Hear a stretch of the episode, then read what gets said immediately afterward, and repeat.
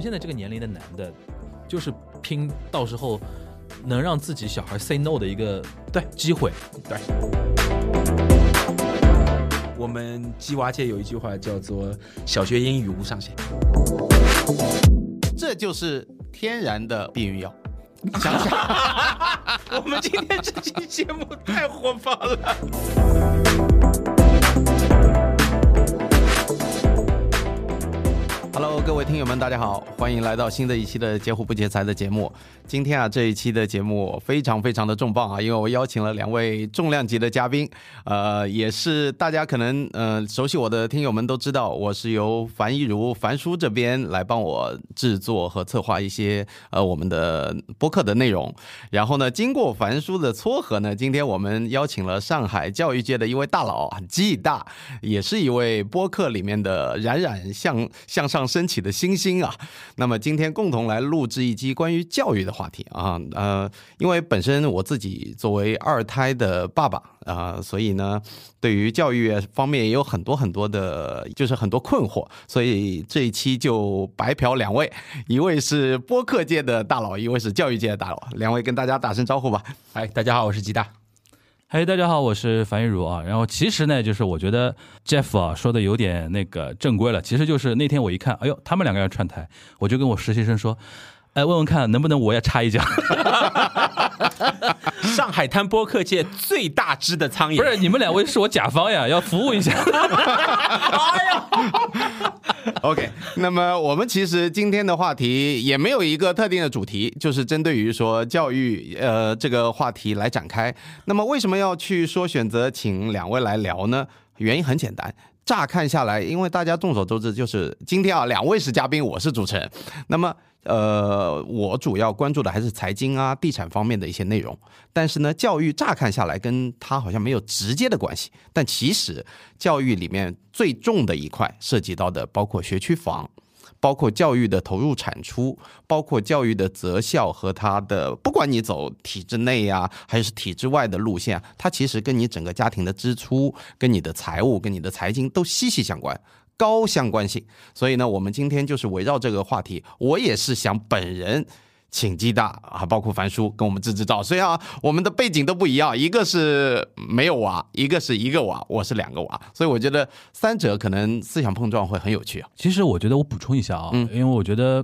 Jeff 刚才说自己是那个房产的那个节目，其实我是觉得“截胡不借财”这个名字啊，我不我倒不把你定位为说房产那个，而是只是说通过房产这么一个切口来切很多，呃，我觉得一线中产家庭关于财产和理财的相关的一些核心内容。如果从这个角度讲的话，育儿太合适聊了。是，因为你光我就我就说不说学区房，那天那个我跟 Dennis 串台的时候，你说现在养一个小孩儿从比如说正常的啊，从幼儿园开始吧，就要花钱，如果高配的话，到他大学毕业要多少钱啊？一套房就进去了吧？是的，五六百万得要吧？对啊我们录这期节目之前，杰夫算了一下，就是四百万，四百万还是个很正常的水平。呃，这个只是学费的水平对啊，我对啊把这个话题大给对，我的我的意思就是说对，你像四五百万，你如果不从房的角度去考虑的话，其实就是一个中产城市中产非常重的一个钱的一个方向。对，而且这里边你花的对和花的不对，是不是花到刀刃上也很有讲究啊？对这其实是你的节目，我觉得背后那些人群其实很很重视的一个点。对，其实其实就是说，教育支出现在可能有一种趋势，可能会超越将来的房产 支出，呃，以现在的房地产市场来讲，应该应该是 的，因为此此消彼长嘛。因为教育只会越来越贵，对，房子只会越来越跌。呃，这个主基调是这样子。那么呃，其实还是想最大的困惑，现在我就我本人而言，我第一个问题想请教，嗯，体制内、体制外这个大话题。嗯，因为这两年，呃，它的背景吧，我为什么会有这样的困惑呢？就是高考的人数节每年在上涨，今年二零二三年又突破了一千，呃，一千一百万以上了吧？具体数字我有点记不得了，反正是历史之最。然后呢，呃，本科录取率还有高校录取率都很高，但是同期的大学生毕业的失业率又很高，就是让人觉得说有些数字很魔幻吧。 大家有的呃，特别是前前两期我去聊了一个猎头的一位嘉宾，然后呢，给我分享了一下当下的就业状态，就给人的感觉是说，大家目标很明确，高考考入一个好大学，但是考大学的目的，然后呢没有了。所以想听听两位怎么讲。好，体制内、体制外是我这里做教育咨询的时候一个永恒的话题。嗯，那这一个显然它不会是一个非黑即白的答案。嗯，如果我先要给一个标准答案啊，如果你们听完这期节目，关于这个话题只有一句话带回家，那么我的建议是，这个决策到初二升初三的暑假再做。好你现在小孩是多大？呃，中班， 中这班还早，大还概早还有个七八年、八七年，八年啊七，八年时间。对，呃为什么会说这个话题呢？就是第一个，呃，接下去的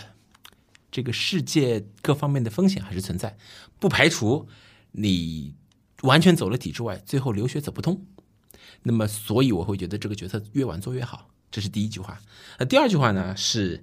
嗯，其实作为一个中国，作为一个华人吧，全世界范围的华人，你走到哪里，他对于你都会有一个刻板印象。那么目前对于华人的刻板印象就是你的理工科会很好。如果你的理工科不好，那么外国人的反应就是哦，你是一个理工科不好的华人，那么他们就不知道怎么处理你了， 不不知道怎么定位你了。好嗯 OK 那所以就导致个什么现象呢？现在，嗯、如果说啊，你是在上海想体制内走到，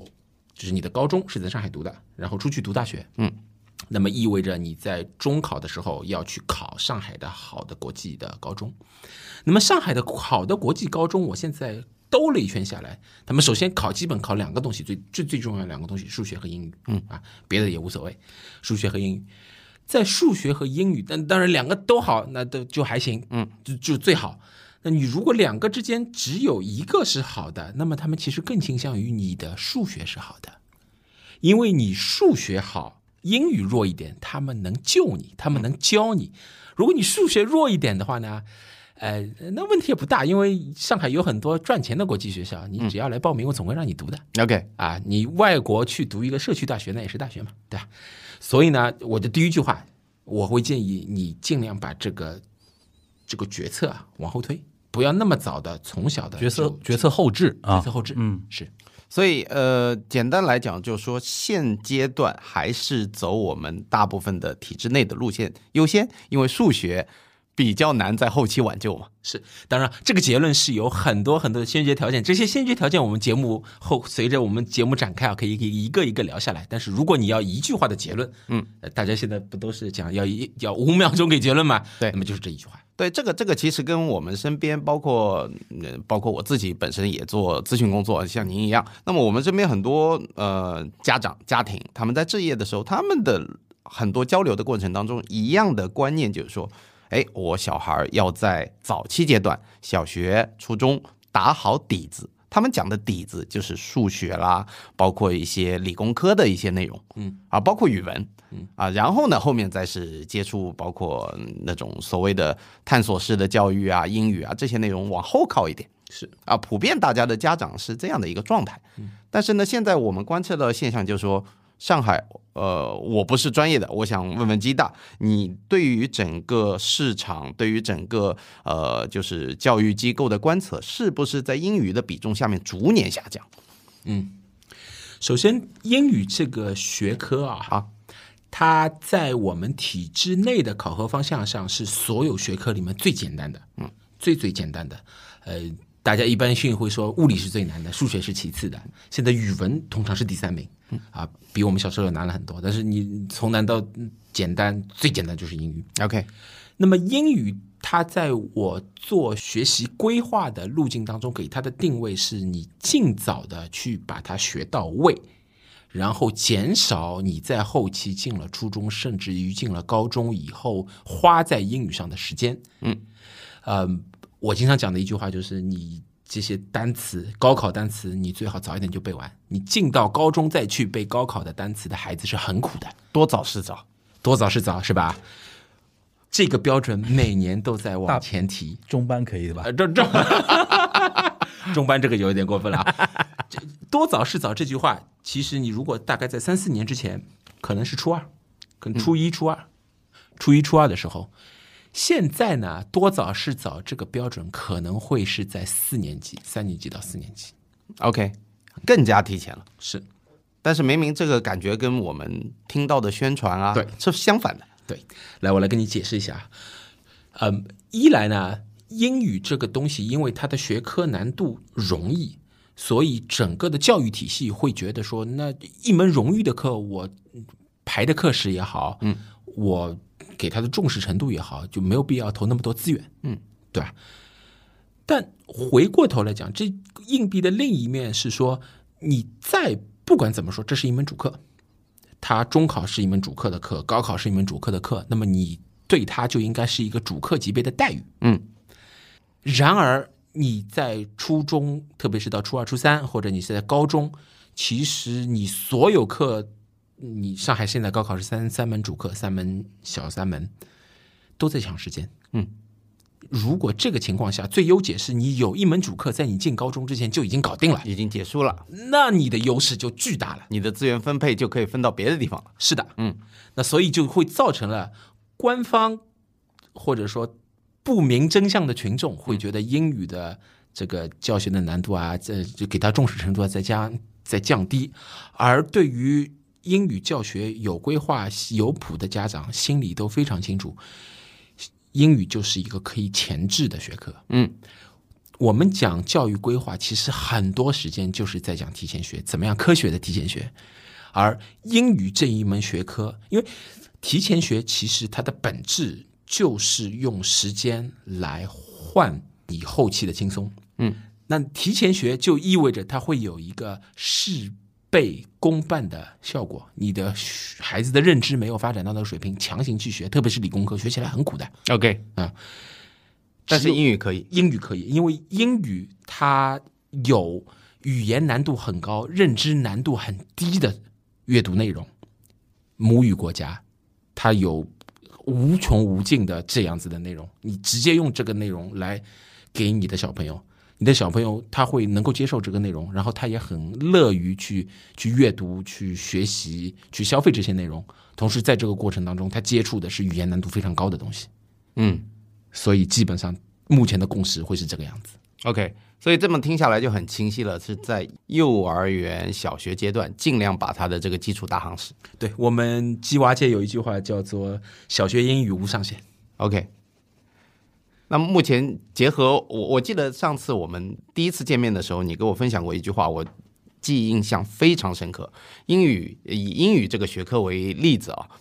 家庭占比是达到百分之七十的，你说”，是。啊，学校只能最多充其量教到百分之三十。呃，现在我想想，可能这个连七十都是少说了的。小学阶段家庭可能要到八九十。这个 OK 地步如果说按照我们刚才的标准，无上限的标准来说啊，小家庭可能要到八九十。这里都就牵扯到一个是呃家庭的资源分配的问题了，嗯，因为你家庭如果要投入这么大的资源，其实如果对于我们现在有娃，大家都有经验，就是说你有工作。嗯你又要陪伴他们，还要在英语专项上面可能从小抓起，这其实非常非常难。这就是中产普遍可能，我觉得如果对这一方面关注的话，普遍有焦虑的一个方面。，我觉得 Jeff，你应该是不是先讲一讲你对你两个娃的未来的一个终极的一个规划？就你你你是属于那种，因为你是温州人啊，蛮传统的啊这个跟地域也有关系，真的真的真的人设立住了，不是稳稳的立住了。不是我跟因为 Jeff 认识一段时间，经常跟他聊天啊什么的，我印我感觉上他还是一个比较跟这个年纪的人相比的话，还是有些偏传统家庭价值的一个人。嗯，家庭观念还是比较重。更重一点，对对吧？那就首首先有个问题，你对你小孩的一个呃，至少以现在这个阶段来讲的话，你觉得你会管到他几岁？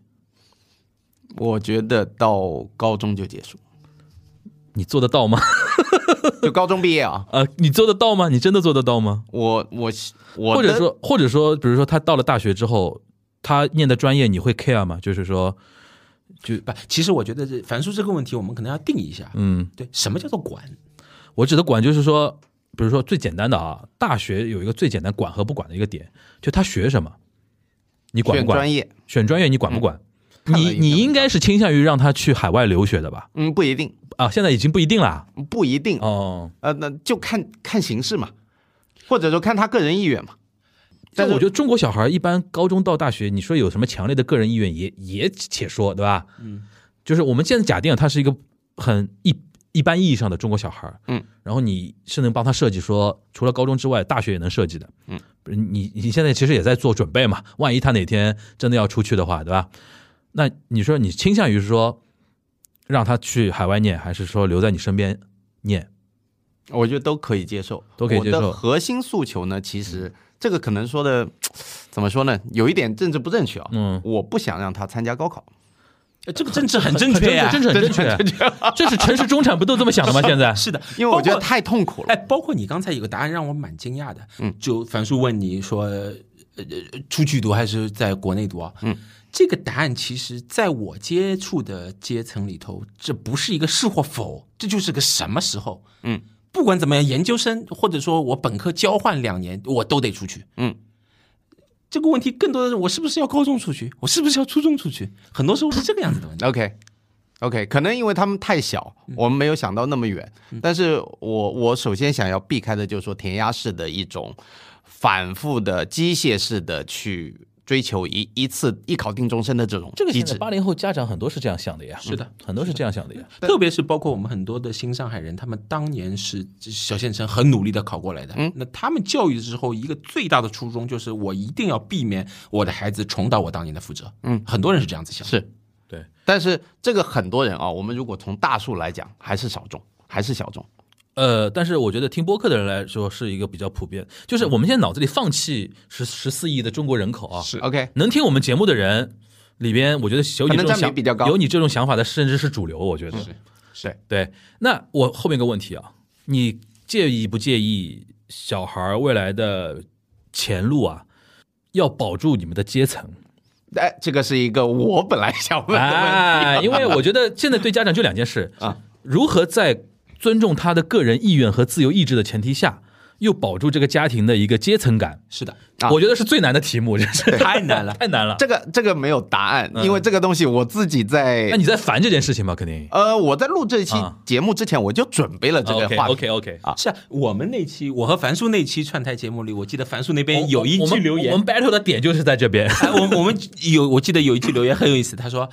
嗯，吉大能接受你的孩子去蜜雪冰城卖奶茶吗？那肯定是不能接受的嘛，对嗯 吧？这个意愿角度肯定不能接受嘛。但是我们要考虑现实。嗯呃，这个东西在我来之前啊，那么既然樊叔已经替我嘴替问了这个问题了，我们就直接探讨了啊、嗯啊！我的我先讲我的想法，嗯呃，首先我们能比如说来到上海变成新上海人，我们阶层其实是从如果按照那个年代来讲是跨越了，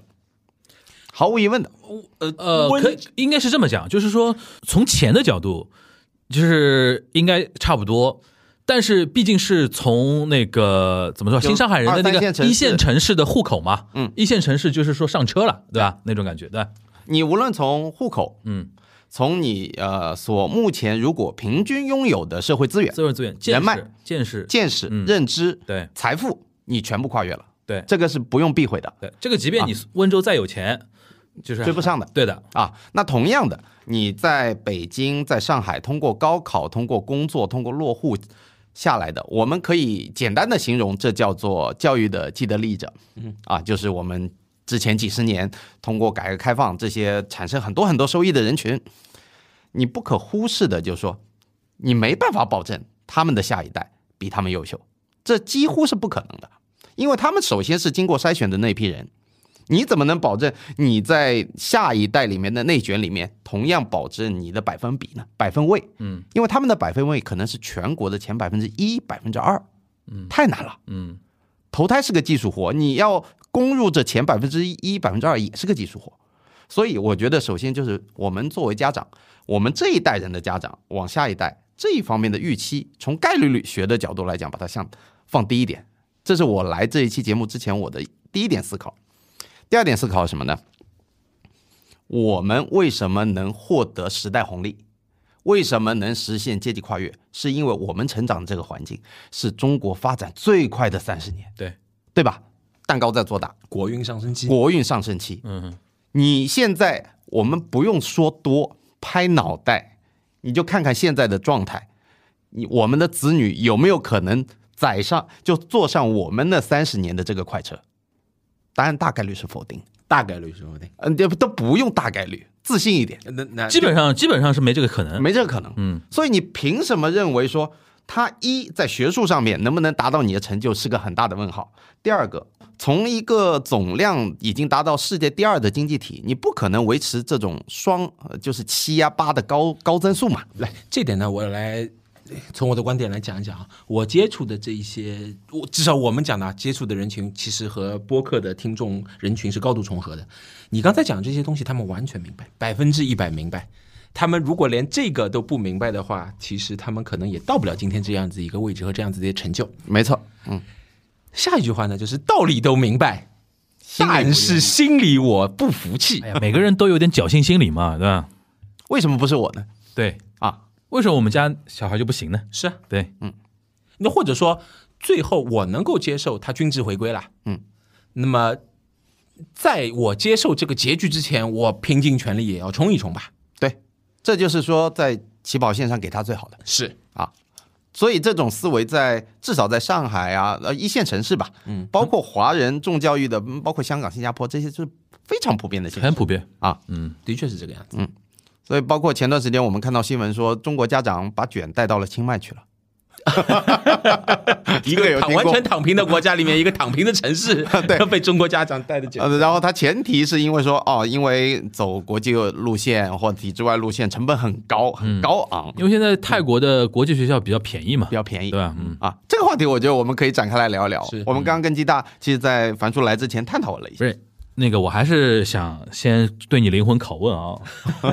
那你那你现在心态调整成什么样了？因为你分析大环境分析的头头是道嘛，真的落在心上，你有没有那种心态？凭什么我不可以？呃，说实话，嗯，有的，因为我现在他中班阶段，我也给他在报各种各样的兴趣班，一样的，嗯，对啊，这嗯就身体很诚实。嗯，但是呢，我的思呃思路呢，就是说，在这个阶段，嗯，我因为我们的年龄差不多嘛，嗯大家处于一个我说穿了，就是人的这个人力成人力资本的九期，我们刚好达到人生巅峰嘛，嗯，啊，就是属于四十左右赚钱能力最强的时候。嗯我在这个时候我不给他，难道等我啊失业了赚不到钱了，我再去给他补嘛？不可能嘛。嗯，这是一个客观条件。嗯啊，嗯，经济决定上层建筑嘛。嗯，然后呢，另外一点呢，就是说，呃，这个时候本身小孩儿他多元化的接触更多的东西，你到了后面你才有选择性。那现在反正趁早玩儿吧，就你当一个玩的心态哎去那看待、你那个呃，比如说具体实践的话，比如说你怎么让自己小孩确保能够，比如说打开视野，趁早趁早接触的很多，你说一个具体的例子，因为我自己看你朋友圈，大概能 get 到。就昨是就是，比如说会带他去外面看看走走啊，那种东西啊，我觉得你可以具体一点讲讲。比如说昨天吧，嗯昨天我在录音室录播客，嗯，啊对吧？对对对，然后你太太带我你两个太太小带孩我在两干个嘛娃？在农场挖茄子， 啊，在挖白菜，在挖茄子。嗯那让他体验一下相对田园生活嘛，而且不是那种什么所谓的呃，就是付了钱过去体验式，嗯我们就是去真的农场嗯啊，在找当地的农民的那种呃，在上海市区啦，嗯呃，费用也很便宜，人均八十块钱，给你摘一大筐还能吃的东西。今天中午我们吃的蔬菜全是自己摘回来的。这个是你太太，比如说在小红书啊什么那种上面看到的吗？他们有一群妈妈群嘛，这个其实也是一种卷呀，我觉得，你不但是觉得吗？我你不们觉教得吗？我们教育里面有一句话叫做“学龄前的父母的钱是最好赚的但这种属于寓教于乐吧，我觉得还我知好。道，但是这里边的也我的点是在于是这里边很多也是出于大家现在流行啥，或者说有一种新的流行的东西出来之后，大家就去赶，比如说嗯你说农家乐啊那种东西，对吧？我不知道这个是不是叫农家乐啊，采摘，采采摘，对吧？这个估计也在圈子里边是一种 ”，peer 现在流 pressure 嘛，就是如果我同龄的我孩子同龄的家长在干一些什么，那我觉得哎，好像我也要去干一干，对这很正常的。这个我觉得是这样的，就是说我我很想探讨，就是说，呃，你说身体是诚实的这件事情啊，嗯，因为人很多时候是会被裹裹着往前裹着往对，前确走实的过嘛节，，嗯这一点你是会有主观上你是会有警觉嘛，就是不要太被裹挟这一点，呃，你会有吗？有，嗯我给你举个例子，嗯呃，什么国际学校这条路，嗯我果断放弃，果断放弃，因为前段时间流行的一一篇文章嘛，中产三大坑嘛，嗯国际学校、呃，太太不上班，然后自己中年失业，对吧？呃呃，还有还有一个是背背上沉重的房贷，对，所以在我身上几乎都没有。那但是你刚你刚才，呃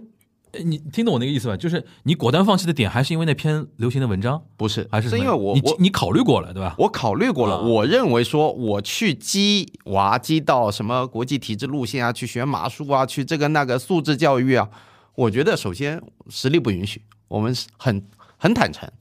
上海的国际学校，包括北京的国际学校，呃，一线城市的整体的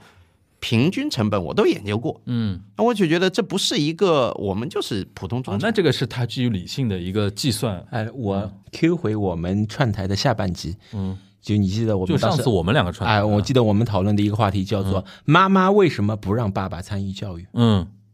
里面很大一个点就是爸爸相对于理性，爸爸会把很多东西看得很透彻。你这点被很多听友攻击哦。啊、我知道，我我赶紧找补一 下啊，这个嗯什么叫爸爸相对理性？他不们一怎么定啊攻。击？我想知道。他们点就是他的话里边有很多一些呃固定认知，就是男性要比男人要比女人要理性，嗯嗯嗯你懂啊？啊我懂你这个话是有问题的啊、你这个话是有问题的啊、 ，OK。又被樊叔因为攻击我了被一番。骂的多了之后呢，我就是你们的前辈，是的对吧哪反些点你们会被骂，我帮你先摘 出来，对吧 樊樊叔先认错再说啊哎。对的，我 我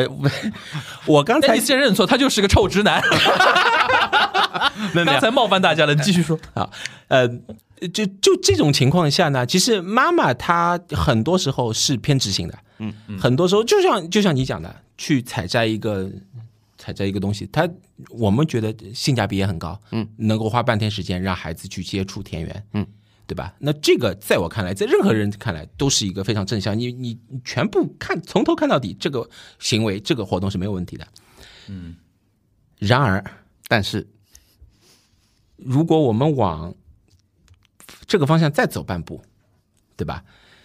那诶，这个活动觉得蛮好的啊。那我想当地他肯定我认认领一亩田，你一年花个七千块钱，你可以来无限多次。嗯，这一亩田里面不是一一亩田可能大一点啊，十个平方米的田，嗯，产出的东西都归你。哎，那就会有家长觉得也挺好的，嗯，那我去走这一步。好，那你顺着这个方面再走一步，那你我都走了这一步了，那我是不是也去学点相关的课程，学点什么农艺啊、园艺啊？好，那我顺着这个步伐再往下走一步，那这个我走到哪一步才是一个合理的边 界？就是展开来讲的话，这是一个点，就是其他任何局面都是有这个问题的嘛。嗯，就是你卷无止境嘛，是对吧？卷无止境，你想卷，你都可以卷下去。就是你如何身为爸爸是吧？身为一个就是丹尼斯讲的啊，理性的男人啊， 如何哎这这个我要撇清关系，这这个樊叔现在自己想讲，跟我没有关系。就是不管夫妻俩里边哪一方，如果是要设立一个点，我现建议可以设立一个止损点，也不叫止损点，就是我不但是我找不到一个非常切合的一个说法，嗯，就是我们卷到哪一步就不要往下卷。但是实操上很难做到这一层面，但是我觉得现大家心里边要有一个点，就像你刚才说的，就是你现在已经果断放弃国际学校这件事情了，嗯，那这个我觉得是一个点吧，嗯，对吧？那你就是在非国际学校里边也会有它的卷的地方吧，是对吧？是那你要实实际的也要大家根据自己的东西来实操，或者说来提前说好，尤其你跟你太太要。勾勾兑好这件事情，不能到时候他又觉得说你你跟不上他的步伐，对吧？然后又把你撇一半啊，然后那自当己然自己当然哎这个肯定首先一个前大前提是家庭决策，对，两个人要商量好是啊。然后呢，刚刚至于你们讨论的什么理性爸爸、理性妈妈，这我不管，我们讲理性家庭。嗯，理性我们讲理性家庭，我前面的讲的说果断放弃那条高成本、可能高回报的道路啊，原因是因为我是从经济账的角度去思考的，因为对于中产来讲，你不得不算经济账。对，对吧？我天天接触的都是购房者，我们谈的投资回报率、谈的房贷、谈的痛苦指数，我怎么可能在教育支出上面没有算过账呢？哎，痛苦指数是什么？痛苦指数就是你的通胀率加你的支出等等等等一些揉捏起来，我们用几个指标来谈，就是说中产，你比如说在不同的城市里面，你生活其实就是一个生活成本的问题。明白了，就是经济反馈到你认知上，对于你你你现在觉得你的生活过得幸福指数的反义词嘛？失业率、通胀率、教育支出，呃，就几座大山的概念嘛。好，OK，明白。你就明白了嘛。啊我们揉捏在一起叫痛苦指数嘛。好，啊，那么呃，讲到我我们继续讲，就是说，刚刚我的前提是从经济账的角度，嗯那经济账的角度呢，我我其实刚刚其实是想展开来聊一下，嗯，你说，就是说经济账的角度，如果按照当下的一线城市的国际教育路线，平均一年大概的成本就是学费支出啊。以上海为例，大概在二十到二十五万左右，是一个平均值，最贵到三十。嗯但是这只是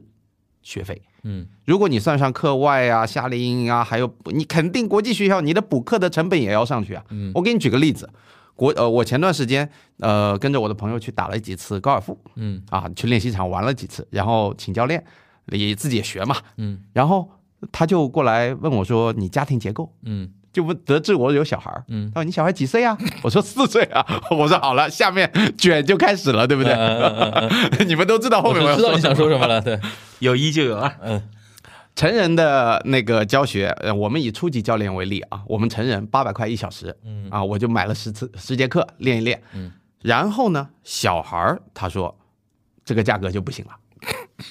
小孩儿平均下来呢，就说你想要走这条路线，将来比如说你考个大学要加分啊，走专业化，一小时一千五，我而且是一年持续下来。直接 double 的，啊持续下来嗯。那基本上他们算了一笔账，就是说你如果在高球上想要持续投入，一年二十万打底，对于一个小孩啊，这个显然是我们中产不可接受不的。可接受的，那我回去就跟我老婆，我还想了一下，嗯我觉得我非常，这怎么说呢？非常有点高估自己了。我还跟我老婆去讨论了一下，对。然我后你说老婆要不又要走这条你路？老婆说你疯了吗？你想啥呢？她说嗯理性妈妈啊，对，李点个在。赞。因为我跟大家介绍一下，Jeff 是做金融出身的，他太太是做广告出身的，嗯，就是都是白领精英啊，白骨没有精，也没有。呃，这么说吧，就是说我刚刚举个例子，其实就想告诉大家，就是说从呃我们生活很现实的角度来讲，你培养一个国际视野的素质化教育，素质教育现在是最贵的， 是对吧？对你基本上一年的成本就要五十万打底，嗯，不包括什么接送机、呃接送车啊，不包括什么保姆啊、住家阿姨这些都不算。所以你培养一个小孩二十年，一年五十万，折算下来就是一千万。对，那么在这样的一个成本，我还是二胎，嗯，这是双倍的快乐。双倍的快乐。所以显然不可接受，显然不可接受，这就是放弃的原因。我觉得所有的考虑的维度，你经济第一个不满足，你后面就不用思考下去了，就不用思考下去了，后面的。东西就我觉得暨大更专业，你你面面临的中产更多嘛？第二个问题呢是这样子，就是说价格是一个方面，我们还要考虑性价比。对我们录制这期节目之前讨论过，国内目前的国际教育（打引号的国际教育）啊，它其实是一个不适合国际教育的土壤下长出来的一个虚幻的泡沫。再解释的更直白一点，讲 解释的直白一点啊，嗯呃，Jeff 在录节目之前问我说，这个这个世界上的教育有哪几种体系？我觉得这个问题很符合他的人设啊， 非常体系化嗯体。系化的思考，然后我想了半天，我说。呃这样子吧，我们就有传统的认知，填鸭式的，嗯，和相对探究式的，嗯啊，素质教育式的，就我们大致的两分法啊，嗯。那么我们可以讲，就是中国啊，或者是像前苏联啊，呃，东德亚啊、东德东亚啊普鲁士哎，这些是填鸭式的教育。那么，呃，欧洲啊，北欧啊，呃，相对来说是探究一点。那美国呢，其实是个奇葩，它在两者之间游移了很多年，有时候偏探究一点，有时候偏填填鸭填鸭一点啊。时代这不个我同们到时候美国可以单独拎出来讲。那所以中国是一个填鸭的土壤上长出来的探究式的这个国际教育。那么我会觉得说，它其实就像整个体系是缺乏产业链基础的。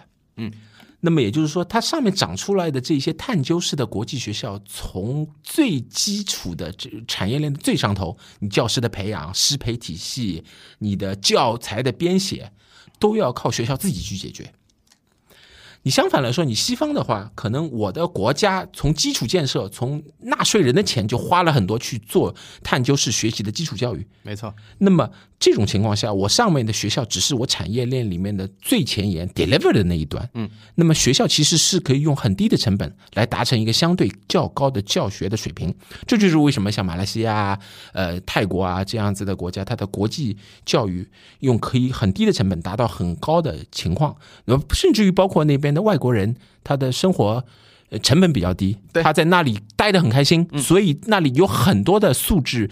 呃比较高的西方人在那边。嗯，那你说现在上海这个情况，对吧？我们知道今年上半年光是到上海来的外国人数量就减少了百分之九十，现在所有的上海的国际学校外教都很难找。对，物以稀为贵了。物以稀为贵。那么，那就导致一个什么现象呢？其实你在上海的国际学校要达到探究式国家的国际学校的教学标准，它的成本是巨大巨大的，它是没有产业链支撑的，它所有东西都要自己弄。对，那就导致现在虽然看上去上海的国际学校学费收的很贵啊、但是它每一家都无法靠学费来支撑。那么也就是说它是亏损的，它又是民营企业，民营企业它活不下去是没有人救它的，没有政府补贴它的，那无非只有两种办法，第一种办法，学费以外我另外再找收入来源。那你知道我们有上海有学校，它是用基金会的方式，你学费是一部分，嗯，你还要捐钱到我的基金会，这个基金会捐钱，他不说你是应该捐多少，但是这个给你一个眼神，自己考虑，对吧？这是第一种。第二个办法就是降低质量。现在上海的国际所谓的国际学校啊，它的一师资水平下降程度非常非常明显。其次，他用的那些老师的收入，你自己都会觉得，哦，他是这样子一个收入，他能教好我的孩子吗？就会有这样子的感受。所以呢，下一步就是上海的这些国际学校，你即使花了这个样子的价格，你接受你买换回的教育的产品，可能是我会打个问号。我们真的是，我们中国的娃太惨了。你说这个趋势，就是说国际教育的质量在下降啊，我肯定很多听友想要知道从何时开始的，你的感知？首先，上海的呃国际学校其实分两类，嗯，第一类呢叫做外籍子女学校，嗯，外籍子女学校，美国学校、英国学全国校、籍德国学校、法国学校，对吧？呃，这一些学原先是为了解决这些在华在上海的外国人的子女的就读的问题，那很多学校是主办国有有有这个财政上支持的，还有很多校友的捐款，所以他们相对来说一直办学质量是至少和本国的中上级别的学校到不了顶尖啊，但是中上级别甚至偏头部的学校水准是一致的。嗯，呃，这一点呢，目前下。也有下降，疫情以后是有下降的，因为老师都走了，好的老师都走了，这个是所有学校都面临的问题。好，如果我们说另一半中国籍的学生可以读的，其实我们定义里叫做双语学校嘛。嗯，双语学校自从它诞生的那一天起就一直被诟病。他有很多情怀，会有一个老外的校校长，呃，但是最后执行会执行成一个四不像的东西。它既有老外方。国外它通常也是依托某一个大集团，那外国外是有很多连锁学校的，那么有课程、有教学理念、有师培这些东西进来，也有本土的那些老师，呃，偏填鸭式的，因为这些双语学校的绝大部分的一线的老师其实是国内的师范学校毕业出来的，没错，对吧？他们的嗯相对的这个理念还是中国式的，已经根深蒂固了嘛。对你改不了。嗯，再加上很多的这些家长，其实他虽然把孩子送去了呃呃体制外的学校，但是他依然有觉得，就像你刚才讲的，中国人啊、这个特别是基础教育阶段。太 happy 了，是吧？这个基础教育还对这个基础还是要打打好的吧，对吧？你该学的东西要学的吧，你太 happy 好像也不太对，嗯。所以上海的也不是上海吧，全国的这个双语学校里面，经常会出现的一个问题就是，都会有个老外校长，然后老外校长很多时候他就是一个土登， OK，他的理念是执行不下去的，他底下会有个执行副校长，会有一个教学团队，然后这些人他们的思路是中国式的。就形成了我刚才讲的就那老个外四变不像成吉祥物了。一个代言人，对，嗯，这个其实就跟刚刚讲的，你说我们国家其实为什么说现在呃相对来讲，我们就是一个填鸭式的教育体制嘛？嗯，那为什么说会有这样子的一个结果产生？其实这个填鸭作为一个结果吗？不是，就是说我们的教育体制为什么是高考、艺考定终身，然后有有这么样一个分数来选拔人才，而不是素质教育啊，或者说由你的每个人不同点来挖掘。首先，这个我觉得历史渊源太久了，我们本身就从前苏联承接那一套。然后呢，加上刚刚我我想到的一个例子啊，就是你说的特别好的是，我们为什么现在的这种所谓个性化的教育、体制外的教育成本这么高？因为我们的土壤不是这样子的。我们所有的大部分的说百是百分之九十五以上的人吧，都是由原来的这种类似偏科举或者说偏高考这个路线走出来的。嗯，那一个镜面，就是说你你镜子的另一面，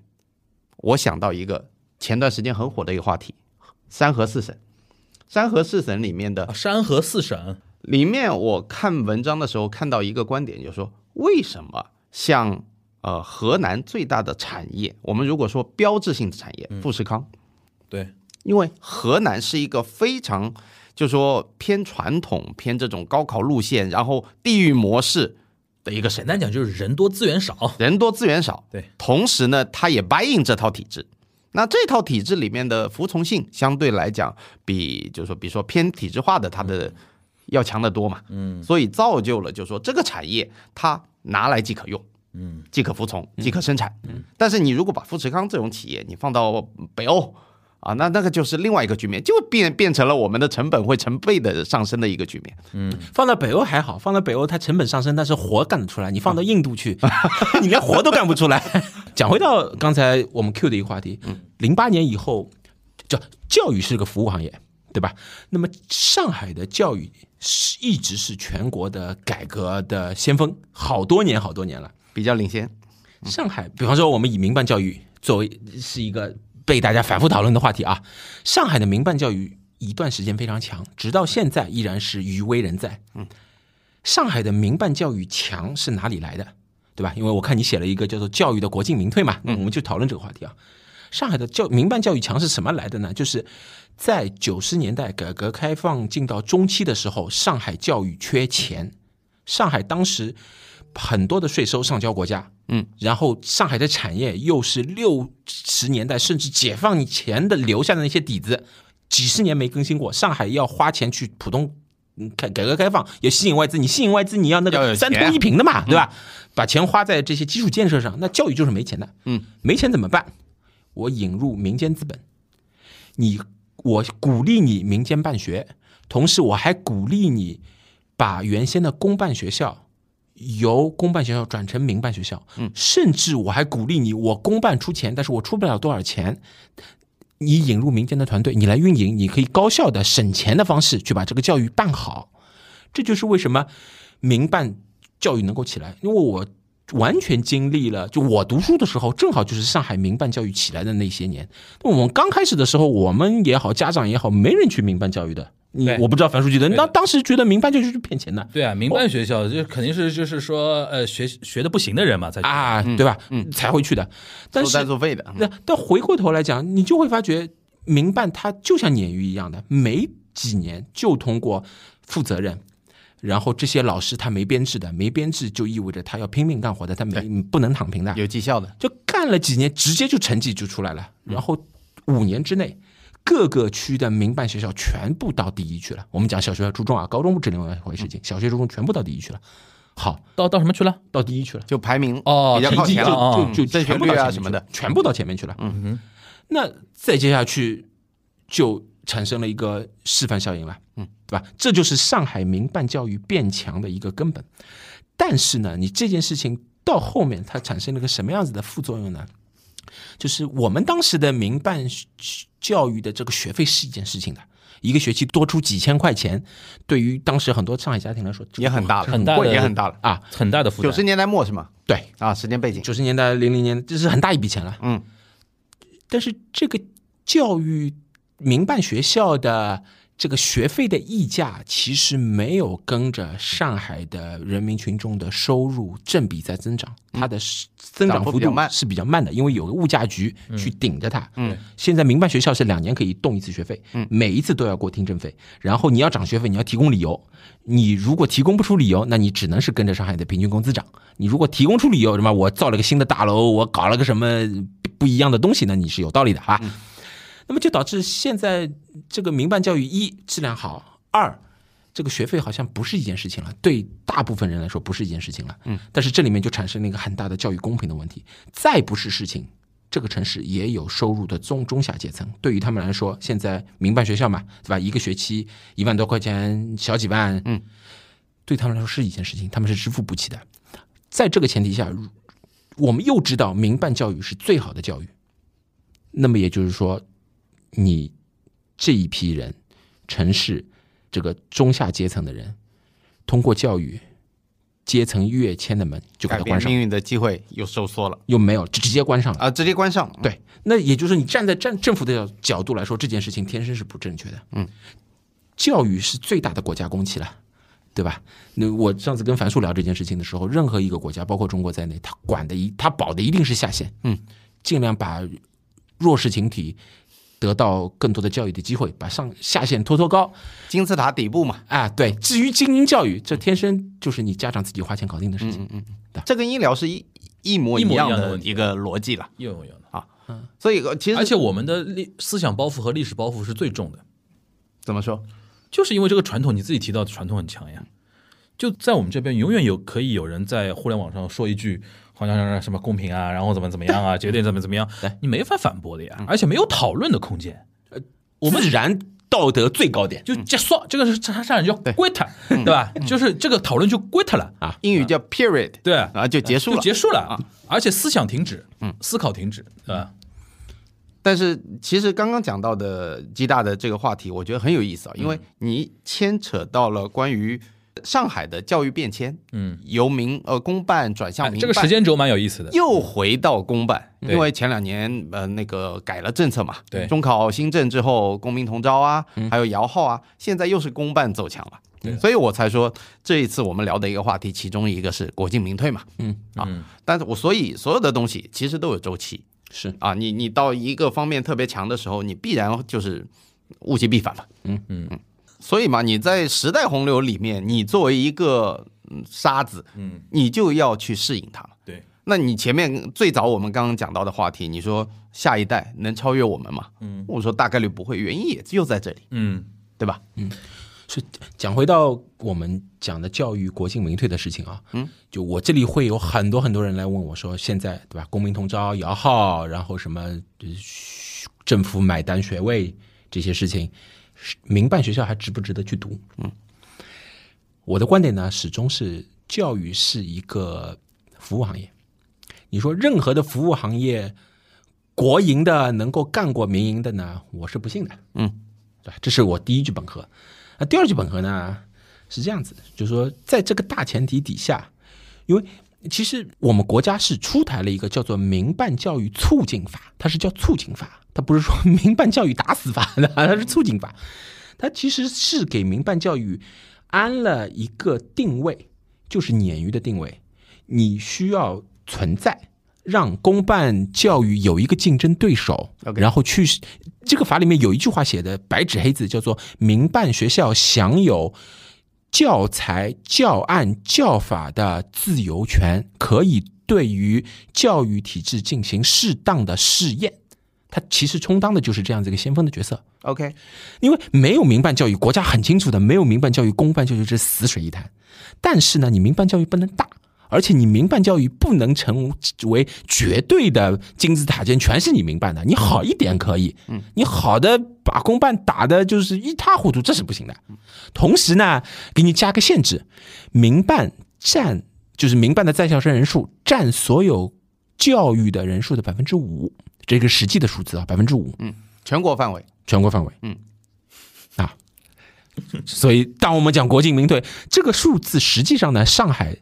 整体在各种政策出来之前，这个数字大概在百分之十出头，百分之十二左右。 OK，各个区还不一样，郊区呢低一点，有的区要三分之一，是甚至要接近一半了。嗯，啊，嗯两两两个经济大区嘛，哎， 一南一呃一东一西。是，嗯。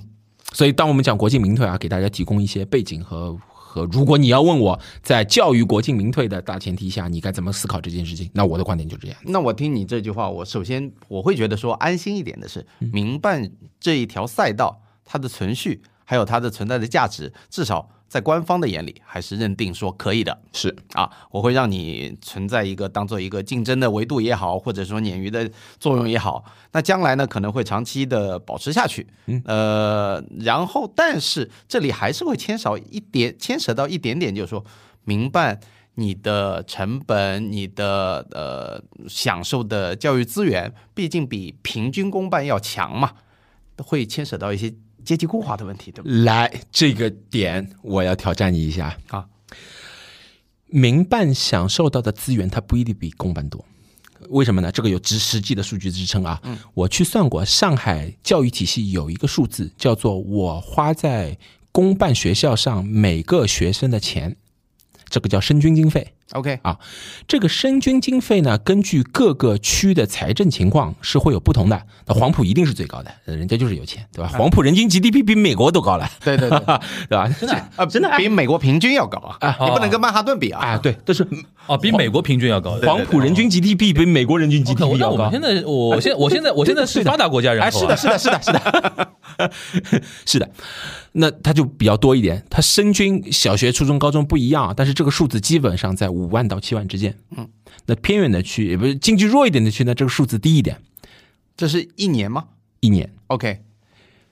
你回头想想，上海有多少民办学校，它一年收的学费能够到五万、六万、七万的，并不是所有民办学校都能收到这个钱的。可能平均值就这个水平吧。是的，啊，所以说你说民办学校它的资源比公办多，我觉得可能只有收费一年收费能上十万的，嗯，可能它的钱要比公办多。但是回过头来讲，又涉及到我们之间，公办它是有整个的一整个产业链的，公办学校只是这种教研院啊、这种考试院啊、评估院的上面最上面的那一个小点，民办学校什么东西都要自己搞的。对，等于说你的后勤部队源源不断的，对对吧？是的，这个体系存在那里，但是是的民办全靠自己。是的，体制外的民办全靠自己，所以呢，我不会觉得民办学校它享受到的资源比公办多，更多的就是回到我们刚才讲的，民办的管理团队更上心，所以他就多亏好省。 OK，OK，、呃，这这这听完之后我又蒙圈了， 就感觉这个路线选择就从刚开始到现在就没听明白往哪条走。呃，很简单，就你如果问我民办摇号去摇号呀，嗯，这永远是要去摇号。现在很多民办政府学费都帮你买单了，这个是很大的一个福利啊。 OK，呃，但这里这里我要插一个话题啊，就是关于摇号的问题，很多人都会问一个说，万一摇不上。被统筹了怎么办？嗯啊，这个我觉得鸡蛋你很有发言权，至少从我目前获得的信息里面，统筹呢有有很多择校的机制、插班的机制是可以解决的。目前我我听到的信息是这样子。好，首先统筹这件事情，在上海运行民办摇号的这几年下来，嗯，你因为就我们先把这个背景讲一讲啊，这个很多听友可能还不知道，嗯听友还不知道，外地的听友更不知道，上海的听友，如果你的小孩还小呢，你们可能也是这个懵懵懂懂的。对，上海目前所有的民办的小学和初中，你的入学就是通过抽签，你去报名，对然后报名人数如果大过招生人数，你就抽签，对啊、按照比例来抽嘛。好，那再接下去存在一个问题是说，我如果去摇号民办，那么它的政策里说，你原先对口的公办是有概率回不去的，因为你去参加摇号，那么人家因为公民同招嘛，对吧？那么公办已经去这个登记入学了。别人先登记了，啊，你是要到民办摇号回来以后，再确定我这个学位有没有空的给你，再决定你能不能上，对吧？好，能不能回去？呃，给大家一个总结，不能回去是个小概率事件，绝大部分都回去了。第二句话。统筹是因为你人多呀，你入学的人多呀，你初中小学小升初可能接下去还有几年的人口潮，你幼升小现在就是断崖式的下降，断崖式的下降。当你没那么多人要入学的时候，你的统筹风险就是零呀。 OK，那么我就马上接一个问题：所谓的啊，现在民间有很多所谓的一梯队的学校、二梯队的学校，这些从来官方没有公布过。您刚讲的说是说统筹还有办法能回到你对口的户籍的那个公办学校，是不是指非一梯队的？因为本身一梯队它在，比如说你要提前三年落户口啊，你还要最好有些是生在这个户口里啊，有很多很多限制，因为毕竟资源有限嘛，追逐的人多，是不是这样？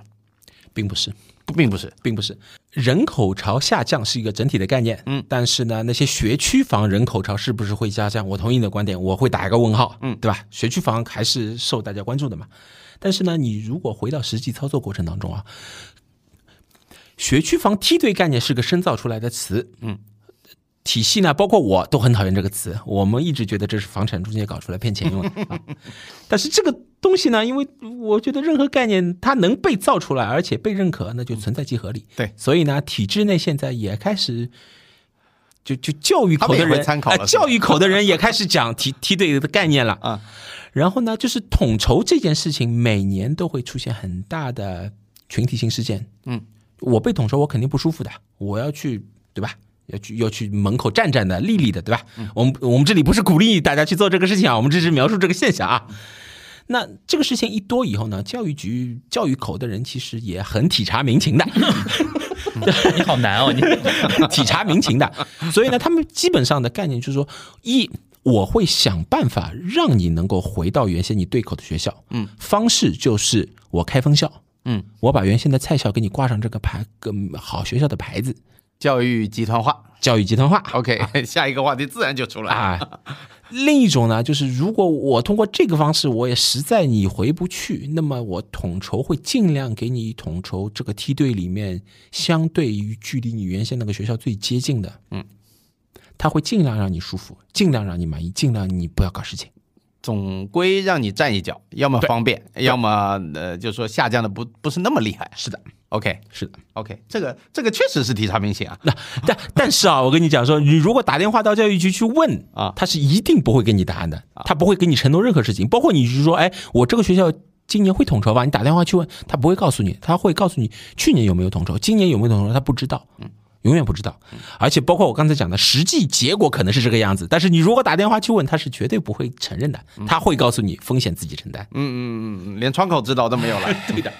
怎么办这个事情？我们在在聊这一段的时候，樊樊叔感觉满脸问号。不是，我不是满脸问号，我是觉得说越听越无奈， 我是觉得说这个事情在我们这边就搞成一种大家做智力游戏了，对吧？拼积木，哎呦，把把大家内耗成这个样子，何必呢？这个事情，归根结底，还是有限的资源对应更大的需求。那但是问题就是，我觉得是两方面啊，一方面就是。呃，老百姓大家都有向上的一种欲望，然后你也哪怕你说让自己的小孩比自己好啊，保那个就是说维持到阶级啊那种东西，这是这是很正常的嘛。可能我觉得人性使然，对吧？那现在我们老百姓就被逼到已经开始自我合理化这件事情了，就是说啊，这个大环境这样这样这样，Jeff 讲的，可能以后很难做到说小孩比自己好啊什么，大家都已经开始自自己 PUA 自己了嘛，对吧？不然怎么办？对吧，不然怎么办啊？对吧？这个事情呢，我来给你补充一点，嗯，教育口，就就或者说更大的政策制定方，他们是花了很多精力，花了很多时间来研究这个东西的。对啊教育改革是一个持续的过程，每对啊年几年都是对啊改革一次的，但我现在越听越觉得说，你说医疗口没在改革吗？是这个样子。就说，就因为它改革的目的永远是看统计数据的。它是用一个模型，因为政策背后都是模型嘛，它用模型来尽可能的满足绝大部分人的问题哎。但是这个东西你落到每一个人头上，个体它就上是面不那是我这么讲好了，那我这么讲，我啊嗯这、因为这个一定要问 Dennis 啊，你是专家啊，啊你觉得这十多年来，嗯，中国的教育质量是往上走了还是往下走的？往上走的，肯定是往上走的。它的观察指标是啥？你很简单，你看一看现在的本科毕业生出来，他的能力嗯，和十年前本科毕业生出来的能力的确是要强。能力是指啥？他工作的能力，他应的试视应试野能力吗？不就是他工作的能力，他的视野，工作他思能力考问题的方式。你是觉得现在的毕业生能力是要比以前大学生能力高？是这个我也是打个问我号。打问号哦。嗯你你听我讲啊，这个东西是相对的，不是绝对的。十年以前大学毕业生他所面临的问题比现在要简单，要纯粹，嗯，他当时所处理的事物可能只是一个单向性的，是一个事务性的东西。但是现在的大学生毕业出来面临的东西，面临的挑战是要难很多的。这你不可否认吧？我产业一直在升级，中国上海这座城市，我在做的东西比十年之前是要难很多的，在产业链我上也不这是么认为哦，我真的不这么认为哦，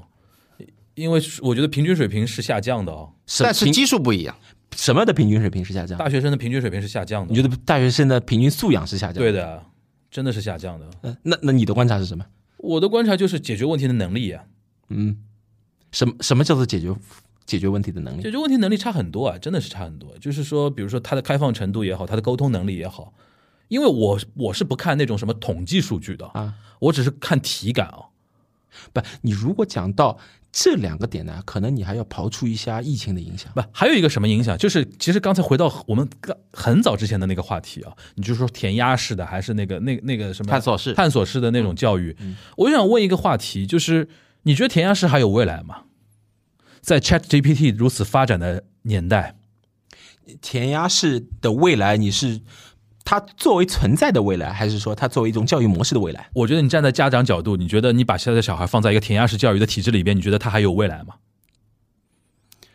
这个问题其实是个伪命题。为什么伪命题？嗯就是如果说这个体制它接下去就一直是这个样子，你有选择嘛？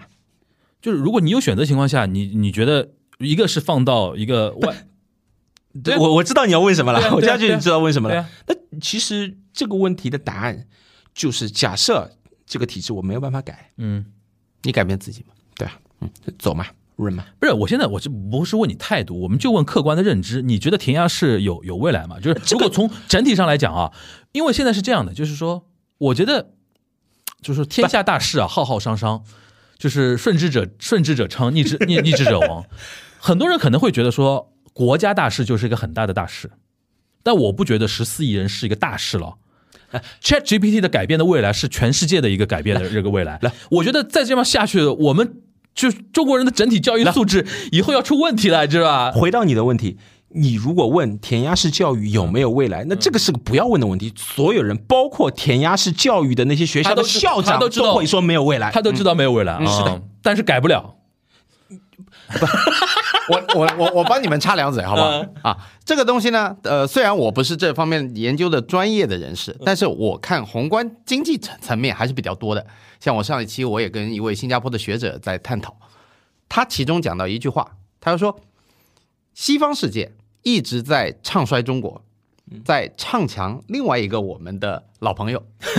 老朋印度友。是啊，研究说，印度大家都知道一个，我我我觉得拍脑袋都能想到，它的识字率、它的基础教育很薄弱的，嗯，反而呢，我们国家因为填鸭式的教育，它从基础教育这一个阶层我，懂了呀，但是问题就是很好我，我懂你想表达这个意思了呀。但是我们现在已经，现在我们我们已经来到了一个时间关口了。对，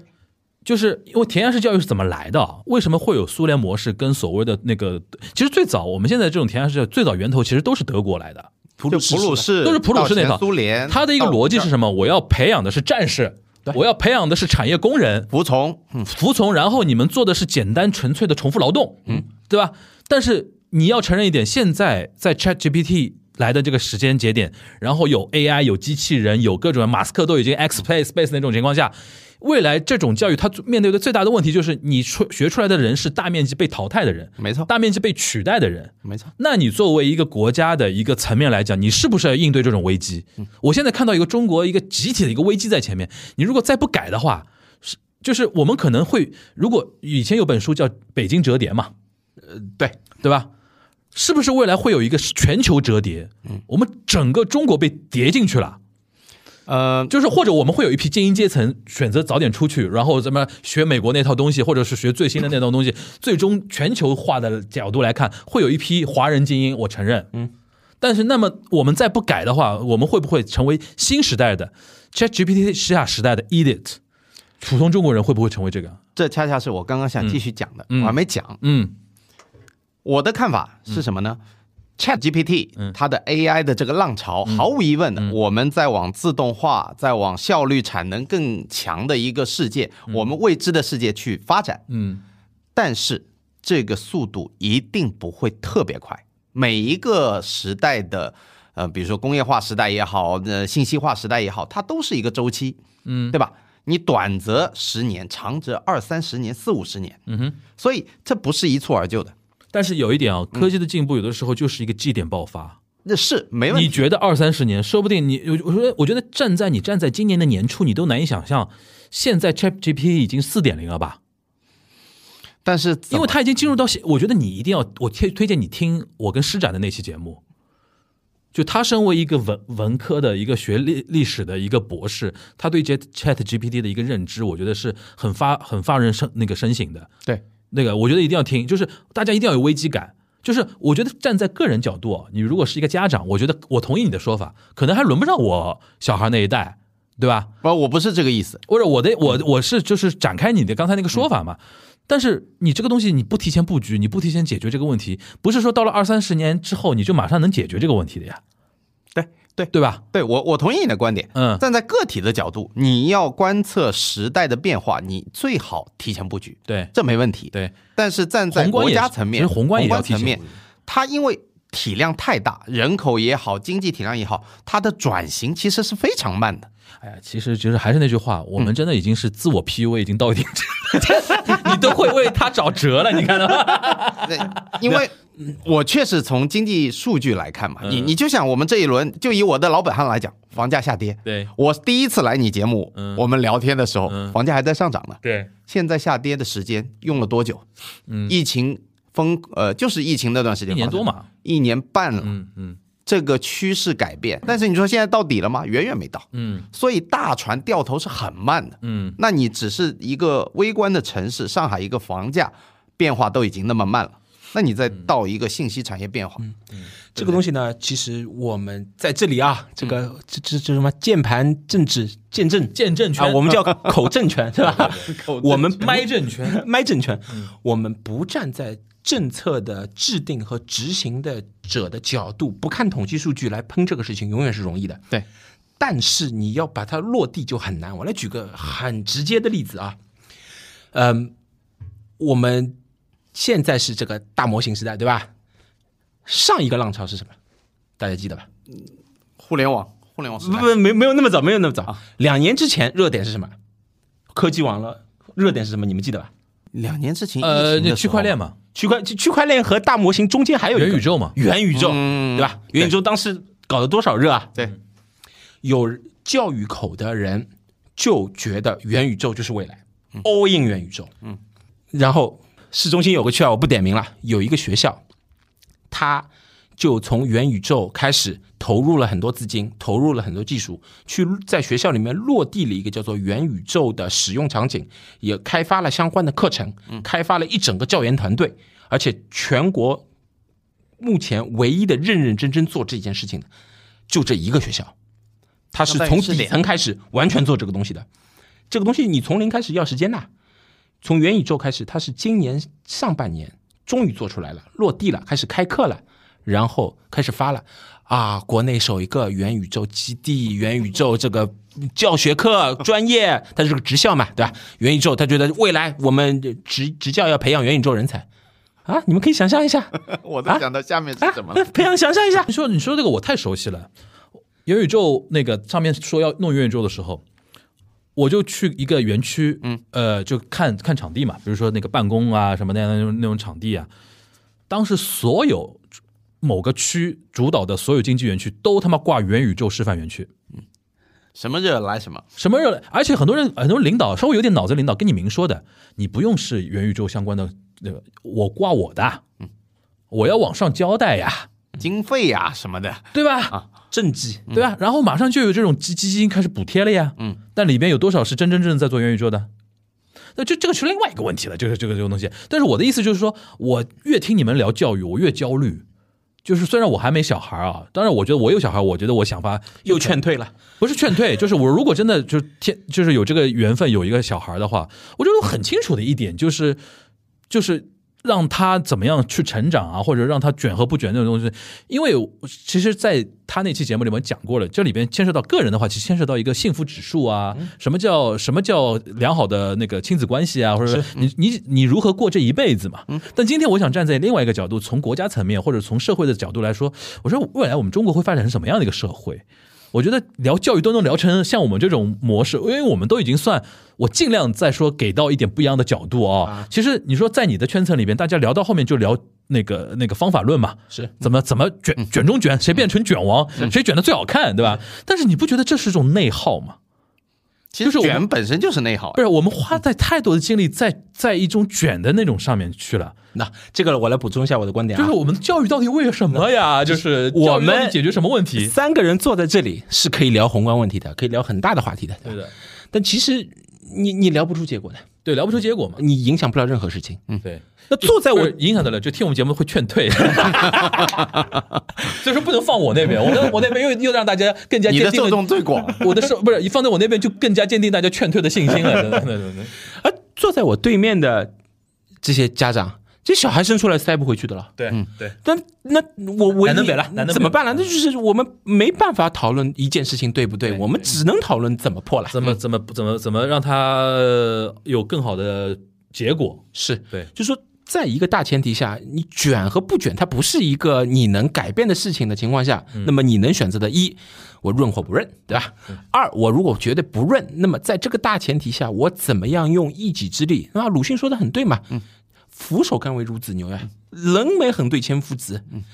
这个大环境下压迫你去做很多不正确的事情，那么你怎么样能够尽量的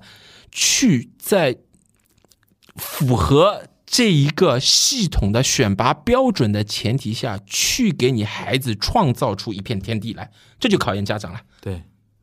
没办法呀，没办法当你只能在术的层面去讨论这件事情的时候，这个难这个讲出了心声，真那呃的。只能这个好难啊呀！所以，所以如果是这样的一个大背景下，樊叔，我现在能看到你的 表情。我我问你一句灵魂拷问：嗯，你想生娃吗？我想啊，嗯，因为我想体验，我能把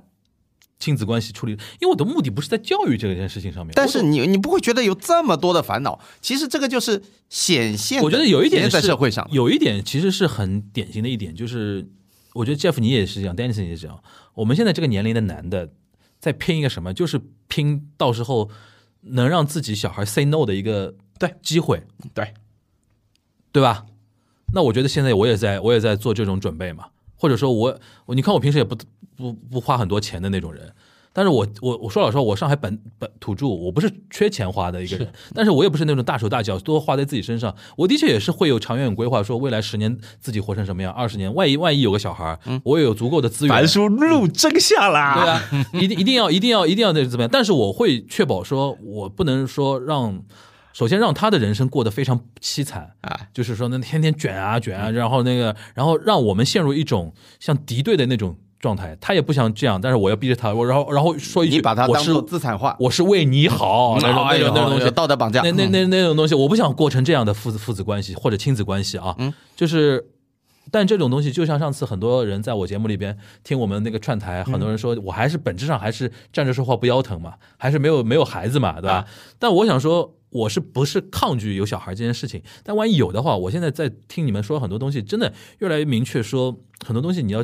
改变一个预期，或者说降低自己的预期，是为了说最根本的你要过什么样的人生嘛？来，我来给大家兜一个底啊，兜一个底。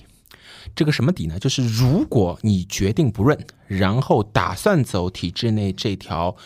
呃，填鸭式的，你想有一个好的高考的结果，同时你的又想你的孩子能够各方面全面发展、健康成长，有良好的亲子关系，嗯有很好的价值观、三能观有等很等好的价值观，而且培养的素养能够应对未来的不确定 AI 的社会嗯 ChatGPT 或者更大的不确定性的社会，你是做得到的。嗯，但是这个过程当中，一你需要投入的钱，你自己作为一个家长的你的思路的成熟程度，你对于教育或者说跟教育相关的所有方向的信息的绝对对称性，嗯，和你。怎么样能够很好的、宏观的规划这个事情，微观的能够执行这个事情，而且能够把身边的人、你的太太、你的家人，包括你的小孩，变成一个团队，紧紧围绕在你身边去执行这件事情。每一个要求都非常高嗯非常的难前提下，这件事情是做得到的。有很多必要条件，是对，而且最关键，这个是一个十年如一日的过程。是的，所以这就是天然的，我们讲直白点，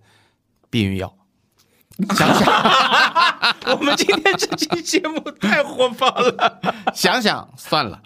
真的，身边很多人真的是因为小孩，你看到这么多，不能说痛苦吧，我我就看到最新的一组一组数据，我们今年的结婚的那个数量对数比去年下降了百分之十点六。现在民政局里面离婚的比结婚的多，对，嗯，对， 但其实就 Q 回到我和樊叔上一次串台讲的一个话题啊，孩子二十年，对吧？孩子的二十年其实也是我们父母人生当中最黄金的二十年。对，我刚才讲的这个听上去很夸张的这一条能做到的，有人做到，而且我手头这样子实际的例子是不少的。嗯，他们能够做好的一个核心就是把我刚才讲的这些所有的东西和自己的生活方式选择绑在一起，或者要自洽融合在一起，自洽的很好。嗯，那的确是做得到的，但是这个对于父母的要求就非常非常高，对，非常非嗯常高。对，我我我用两个非常数据化的东西，把你这句话来形容一下，嗯，就更清晰。一方面，你投入，首先资金肯定是不少啊，你不见得说啊，像高尔夫那种例子我们不谈，但是你投入不少。第二个，一个关键的因素，你要把你的时间量化，因为你说了，我们小孩成长的过程是我们家长的黄金期，对，黄金期代表最高价值的人力成本。对，你的人力成本，你这个就是非常清晰的，你的资源放到了教育里面、家庭里面比重更大，嗯你在事业上面你就会要倾斜的更低一点。嗯，那你这笔你把它一折算，而你且就明白。嗯而且我觉得啊，就是除了成本考虑之外啊，我看我很多同学，因为我同学很多已经是做爸做妈了嘛，尤其做妈的那些同学，我很为他们可惜的一点，我觉得他的人生本来有更多的活跃的一些空间，其实是被家庭，尤其被小绑孩架给牵制了。是的，也你要，我觉得你也要从这个角度来考虑，因为我觉得女人不是生孩子的机器和带孩子的一个机器，对吧？完全同意。他如果他如果有主观上意愿说想自己实现自己人生价值的话，他有充分的是自由和权利去追求这个东西。那当然，这个东西是一个协同的，就是说我们会觉得说带娃这件事情，尤其像我觉得海外现在在已经很大家很普遍了，就是带小孩这件事情是全社会的责任，嗯，不是女人的责任，对对吧？所以说，我觉得这个东西未来为什么越来会难的一个点，就是大家看越来越看关关注到自己的一个状态，是的，所以说。怎么说呢？我就是比较羡慕两位战士 啊，哎你确定是羡慕吗？两两两前，定不是是我觉得点在哪里我我觉想知得道我觉得你们算处理的还算好的，嗯，处理的还算好的，因为有像 Jeff，虽然我一开始说他还是比较那个传统价值的一个家庭啊什么的，但是他算干，在我感觉就是说，就是拼拼的拼的那个点，还是让我觉得说我还很 respect 的那种。我和 Jeff 呢是属于一在教育这件事情当中，我们的存在感和出力都是非常高的，嗯，对吧？我们的太太的幸福指数是 Jeff 不敢接话，话， 啊，存在感高因的为高他刚的才高一的，说到那个采摘没去啊，那昨天他在录东西啊，必须有所取 舍。这个周一到周五他花的时啊间多一点，对吧？对，OK，这也很重要吧？ OK，不是，我觉得能坐下来把这个问题当问题聊，本身就是说明我们对这个问题的重视说明我们啊。对，是的，那其实。就像我上一次就不是，首先呢，我是一个自己在教育上存在感非常强的，我太太是女强人，她底下一百多号人，嗯，她对于教育其实花的时间不可能有那么多的，我又自由职业，那天生我会花很多时间在教育上，我就是奶爸嘛，对吧？上次我在樊叔录的节目的里头呢，我其实更多的是说我带入那一些丧偶式教育的爸爸。去想一想，站在他们的立场来尝试理解一下他们啊，并不是说我是这样子的人，也不代表我同意他们啊。嗯，现在非常保密。但是回过头来讲，就说如果结合到说我们黄金二十年啊这些东西，那是不是说，那到最后我妈妈陪教孩子成长，爸爸在外面赚钱，就变成一个你在诸多的限制条件下很有可能就是一个最是个很残酷、很不合理，对于女性很不公平，嗯，但是就是一个效率最好，效率下的最优解了效果也可能是最好，对的吧？最优解了嗯。那代价就是婚姻，你对两性之间的关系你就完蛋了。对的，哎，所以啊，我记我记得以前看这个小丸子看这个日本动画的时候，就讲一个说，日本的男人，日本的爷爷是家庭地位最低的，对的，对吧？因为他在孩子成长的过程当中，永远在外面的，嗯就不着家的。然后回到退休了以后，奶奶还能烧饭，还是有价值的。嗯对爷爷就一点用都没有的，对对对，对吧？因为我觉得不光日本撒了 r y man 嘛，对吧？不不不光日本，那个东亚其实都这样，啊，因为男人生完孩子，就剩余价值了。就是你就完成历史使命了，你再一退休啊，你更没用了。就日本叫粗大垃圾，粗大垃圾嘛，又粗又大的一个垃圾嘛， 这个很形象啊好。形象对吧又粗又大的一个垃圾嘛，嗯对吧？反正就是我觉得，我觉得这个问题没有解，但是希望说我们一期一期的节目让大家已经去面对它，去思考它，是的，对吧？这样你经常想一想这个事情，我觉得会对你未来可能会有的些微的一些改变吧，是的对。吧？那就我们的节目，对吧？樊叔的、我的节目和 Jeff 的节目有很多的男性听众啊，我们这里呼吁一下，还是要回归家庭，多花点时间去这个是相当跟你的太太去沟通，跟你的小孩去沟通，不要光赚钱，少应酬一下不要紧哎嗯的，是的对吧？对啊吧？像我们那个 Dennis 连酒都戒掉， 肥减掉，酒戒掉，我就不得了啊！所以我觉得、这夫，呃你今天这一期有有收获吧？其实也是云里雾里的，但是我的 聊懵了，操真的聊懵了。但是不管怎么说吧，我觉得呃，我们先给呃后面留个影子。今天呢，留出的最大的价值就是说，让我们三个人都产生了非常多的思考。然后呢，是的，我们不管从什么样的角度你去思考，每个人的呃立场都不一样啊。那我们的呃形成一个百家争鸣的状况，这个首先是很值得歌颂的，嗯啊。然后呢，我们下面再做一个预告。因为今天呢受限于时间，我们不能无节制的聊下去。我们下一期呢会对于关于上海的具体的一些微观的，包括教育的呃趋势，包括投资学区、学区房这些内容，我们还会再做一次探 讨。，Dennis 还想问你很多房子的事情 啊，是他他要换房子了，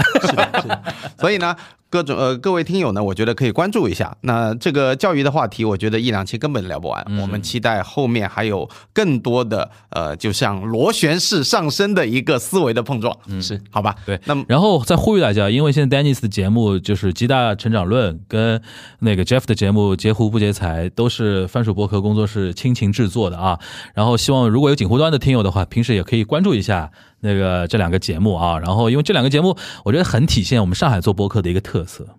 和北京播客的区别。就北京北京人不太喜欢聊钱这件事情， 也聊不过我们，好不 好 OK 好吧 OK 好吧，嗯，好好好，那今天的节目就到这里为止，感谢听友们的陪伴，那我们下期再见，拜拜。嗯。